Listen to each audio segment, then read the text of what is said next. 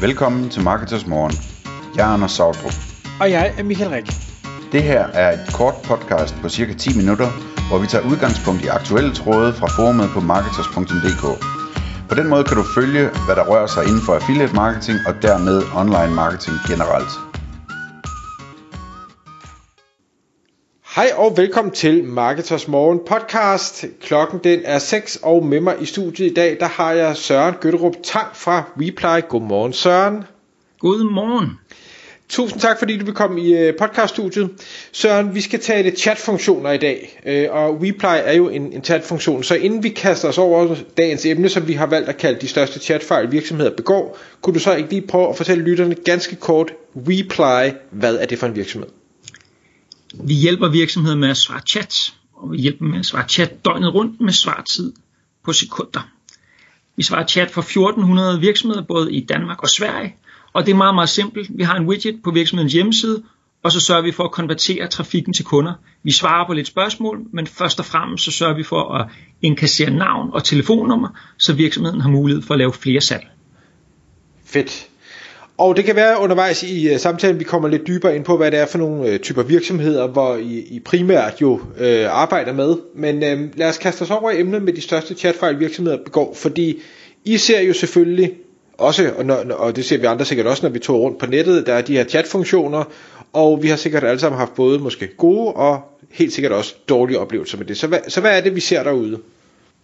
Altså den, den, den typiske og den største fejl, når virksomheder selv svarer chat, det er, at de har ligesom erfaret, at det at svare chatten, det er svært. Og så har de, øh, inden man overhovedet indleder dialogen, så har de lagt det her, indtast dit navn og din e-mail. Fordi så ved de, så har de i hvert fald fået navnet og e-mailen, når de nu ikke svarer lige om lidt. Så det man, det man har, det er, at man har en, en, faktisk bare en kontaktformular, man lader som om over for brugeren af en chat. Og, og det svarer sådan lidt, når hvis jeg skal lave en, en analogi, det svarer til, at man har en dyr, flot tøjbutik på strøget, man har brugt masser af penge på indretten og alle de her ting, og så kommer der en, en kunde, som har et spørgsmål. Eller en kunde, der måske faktisk bare vil prøve noget tøj. Og i indgangen, inden, inden personen kan få lov at prøve tøjet eller stille spørgsmålet, så står der en, øh, en fyr, der er hærtebred over skuldrene, og så siger han, inden du får lov til at gå ind i den her butik og stille det her spørgsmål, eller prøve det her tøj, så skal jeg bede om dit navn og dit telefonnummer. De fleste vælger så nok bare at gå over på den anden, gade, anden gade, hvor der er en, en, en tøjbutik, der minder om det samme, som sælger det samme, men som giver lov til at stille spørgsmål, eller har svaret på de spørgsmål i butikken. Så man, man, man stiller en, en blokade op for dialog, hvis man beder om de her ting, og det betyder, at man faktisk ikke får de dialoger, der er potentiale til. Og ud fra det konkluderer mange virksomheder så, jamen vi har en chat, der er bare ikke særlig mange, der spørger i den. Og det er jo fordi, man har stillet den her blokade. Det er de færreste, der vil aflevere navn og telefonnummer, inden man går, går ind og prøver tøj. Er spørgsmål giver mening. Hvor, hvorfor tror du, det er, at virksomheder gør det på den her måde? Jamen, de gør det jo, fordi at så har de installeret en Zendesk, eller en Olark, eller en HubSpot, og så får de ikke svaret den her chat. Og det er jo frustrerende. Det er jo fordi, man sætter marketing til det, eller salg til det, og de bliver målt på, hvor mange salg de laver i, på telefonen, eller om de laver en fin flyer. Og alle de her ting gør, at man ikke har lyst til at sidde og svare den her chat, og det er også hammerende irriterende. Fordi en chat afbryder jo, hvad det er, man har gang i. Klart, men det kan man sige, det gør, en, en, øh, hvis folk ringer til kundeservice via telefon, det, det afbryder jo også. Ja, men der er du tvunget til at tage den. Altså, der er jo nogen, der, der er sat til at tage den. Det med at, at, at håndtere en chat internt, det er ofte sådan en varm kartoffel. Altså, det, man, har, man har helst ikke lyst til at have chatten. Fordi ofte kan der jo være en, en, en chat, og så kommer der et spørgsmål, og så sidder der en og svarer, og så, øh, så er personen i den anden en væk igen. Og så kan der gå et kvarter, før de kommer tilbage. Og det, det er jo ikke særlig sjovt og særlig effektivt, når man skal sidde og svare en chat øh, i timen. Nej. Og, og nu, nu, det får mig til at tænke på, når jeg selv har chattet med nogen, at øh, hvis der så er nogen i den anden ende, de siger hej og velkommen og hvad er dit spørgsmål, så skriver man spørgsmål, så sker der ingenting. Og så venter man 10 minutter, og så får du svar, og så skriver du igen, og så går det 10 minutter, og jeg tænker bare, hvad sker der? Altså enten så har vi en dialog, eller også har vi ikke en dialog. Ja, og det, og det er jo også fordi, der er det her ulige magtforhold. Fordi samtidig, når du sidder og stiller spørgsmålet, så forventer du faktisk, at du kan gå ud og lave kaffe imens. Og så forventer du, når du kommer tilbage, at du bare får svar med det samme. så der er sådan en, en, en ulige magtbalance i en chat, fordi at brugeren forventer svar med det samme, og, det, øh, og, og den, der sidder og svarer i den anden ende, kan ikke forvente det samme. Nej, det, det er måske ikke. Ja, okay men, men hvad, hvad er det så, I gør? Det kan være, at vi skal prøve at dykke lidt dybere ned i det, for du siger, I kan, I kan nærmest svare på sekunder, men I svarer ikke nødvendigvis på alting. Altså, vi, vi, kan, vi har øh, typisk øh, 5-10 spørgsmål, vi kan svare på fra de enkelte virksomheder. Men typisk handler det om at få skabt noget customer engagement i chatten, øhm, og så i sidste ende, så høster man det her navn og telefonnummer. Men det er klart, at vi svarer på, hvad er åbningstiden, hvad er de forskellige ting. Men hvis der er en, der kommer ind på en hjemmeside og spørger, hvad koster det at få lavet et nyt tag, så, øh, så nogle gange så har vi en prisberegner, vi bruger, men ofte så vil det egentlig handle om, at vi spørger om, hvor skal du have det lavet, indhenter de her oplysninger, som tømmermesteren gerne vil have, og så vil du altså, sige, siger vi, i morgen kan du blive ringet op af Kasper, han, øh, han ved noget om stråtag. Må jeg bede om dit navn og dit nummer? Og det er, det er de fleste tilfredse med. Det handler om, at de ønsker egentlig bare at, at indlede en dialog om en pris. Og det er jo ikke altid, man kan få en pris. Man kan jo ikke få prisen på et tag i en chat. Det er de fleste godt klar over. Ja, ja. Okay. Men, men det, jeg synes egentlig, det giver ret god mening, og det, jeg ved i hvert fald, når, når øh, hvis jeg får spørgsmål, øh, og jeg ikke lige kender svaret af den ene eller den anden grund, jamen så den her med at sige, det er et rigtig godt spørgsmål, det vil jeg lige undersøge og vende tilbage. Øh, den køber folk ofte. Det, øh, det gør de, det kan vi se. Altså, vi øh, konverterer omkring øh, 40% af alle, alle chats til, til leads. Og det er jo så de, ud fra de lead-krav, vores, øh, vores kunder har. Der er nogen, der har 17 lead-krav, og der er nogen, der bare vil have et, et navn og et telefonnummer.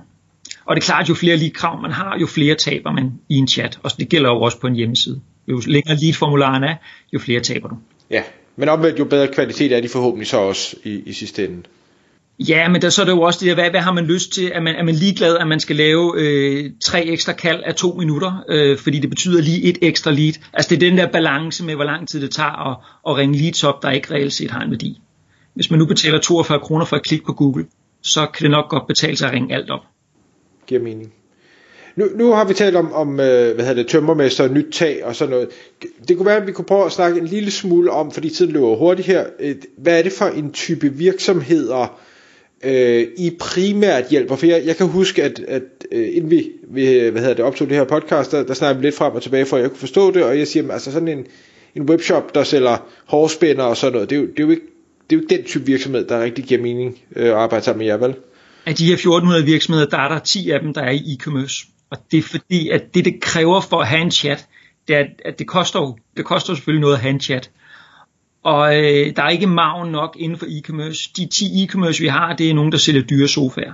Ellers er det primært virksomheder, der sælger deres tid, eller sælger dyre produkter. Der skal være en, en god maven, så det vil sige høj lifetime value, og så skal de selvfølgelig også have trafik på sitet. Så øh, det er ligesom de to forudsætninger for, om, om chat kan fungere, og det gælder næsten altid, både om det er outsourcet eller det er intern chat. Giver, giver mening. Okay, men jeg ved ikke, om, om du har andre ting på, på din liste over, øh, hvad hedder det, chatfejl virksomheder, øh, hvad hedder det, begår, øh, inden jeg stiller... altså, der, der, der, er en, der, er en, der er en masse teori, der egentlig bunder sig op i chatten. Øh, altså i, i forhold til sprog, og vi har lingvister ansat og retorikere, der sidder og analyserer alle de her chats, vi har. Og, og noget, der er, er, er lidt sjovt at se, det er, at, at man kan faktisk også sige for meget i en chat. For nu, hvis nu vi antager, at vi har et, øh, et, et marketingsbureau, så er der en, der kommer ind i chatten, og så øh, siger personen, hvad koster I timen? Så hvis der sidder et marketingsbureau, der siger, jamen du kan få en junior til 800 kroner, du kan få en senior til 1200 kroner. Så det der vil ske, det er, at den besøgende har faktisk fået svar på sit spørgsmål, men det er en besøgende, der har været inde på en hjemmeside, der har fået et svar. Hvis det man i stedet for spørger om, det er, hvad skal du have lavet? Hvornår skal du have lavet det? Ved du hvad, det har jeg lige den rette person, du skal tale med. Må jeg bede om dit navn og dit nummer, så kan du blive ringet op lige om lidt. og det betyder jo faktisk, at det er en besøgende, der er blevet til et telefonnummer, og ikke bare en besøgende, der har fået et svar. Så nogle gange kan man også svare på, på, på for meget i en chat. Ja, og også fordi det er, jo, det er jo svært at forholde sig til at sige, Nå, men okay, jeg, jeg får en senior for 1200. Det, det er i bund og grund, jeg vil jo ikke have en senior, jeg vil jo have et eller andet resultat. Det er jo derfor, jeg ringer eller skriver. Netop, netop. Så, så, så det, er jo, det er jo, der er masser af ting, men der er også masser, altså det, det er virkelig komplekst, og det har vi fundet ud af efter, vi har fået folk ind, der ved noget om sprog. Altså der, der er sådan en hel verden, der åbenbarer sig i forhold til, hvad man skal kommunikere. Altså for eksempel må du heller ikke sige, vil du være sød og sende mig dit navn og dit nummer? Fordi så går vi over i noget, der hedder positiv høflighed. Og positiv høflighed kræver, at man har en relation. Så man kan sige, vil du være sød til din mor eller til nogle venner, men til nogen, du har mødt på en chat online, der konverterer det dårligere, end hvis man spørger, ved du hvad, jeg har en kontaktformular her. Hvis du udfylder den, så kan du blive kontaktet i morgen. Så vil sige, her, her åbner vi op for en mulighed over for den besøgende på at putte sin information ind i en, i en formular for at kunne blive ringet op. Så vil sige, man lader det være brugerens mulighed for at gøre noget, og ikke en, en høflighedsfrase eller en ordre, en ordre kunne lyde, øh, hvis du nu udfylder den her, øh, eller udfyld venligst den her. Altså, der, der, der er en masse ting, der er så komplekst i chat, som afgør, om en chat konverterer 40% eller 45% eller 22%. Og det er klart, at hvis man bare sætter nogen for marketing, der ikke ved alle de her ting, der ikke har data til at fortælle det her, så begår man en masse fejl. Og hvis man betaler 25 kroner for en hjemmesidebesøgende via Google, så gælder det om at konvertere al, al det trafik, der kommer ind på hjemmesiden. Og der kan man begå masser af fejl internt i en virksomhed, fordi man simpelthen ikke er opmærksom på det.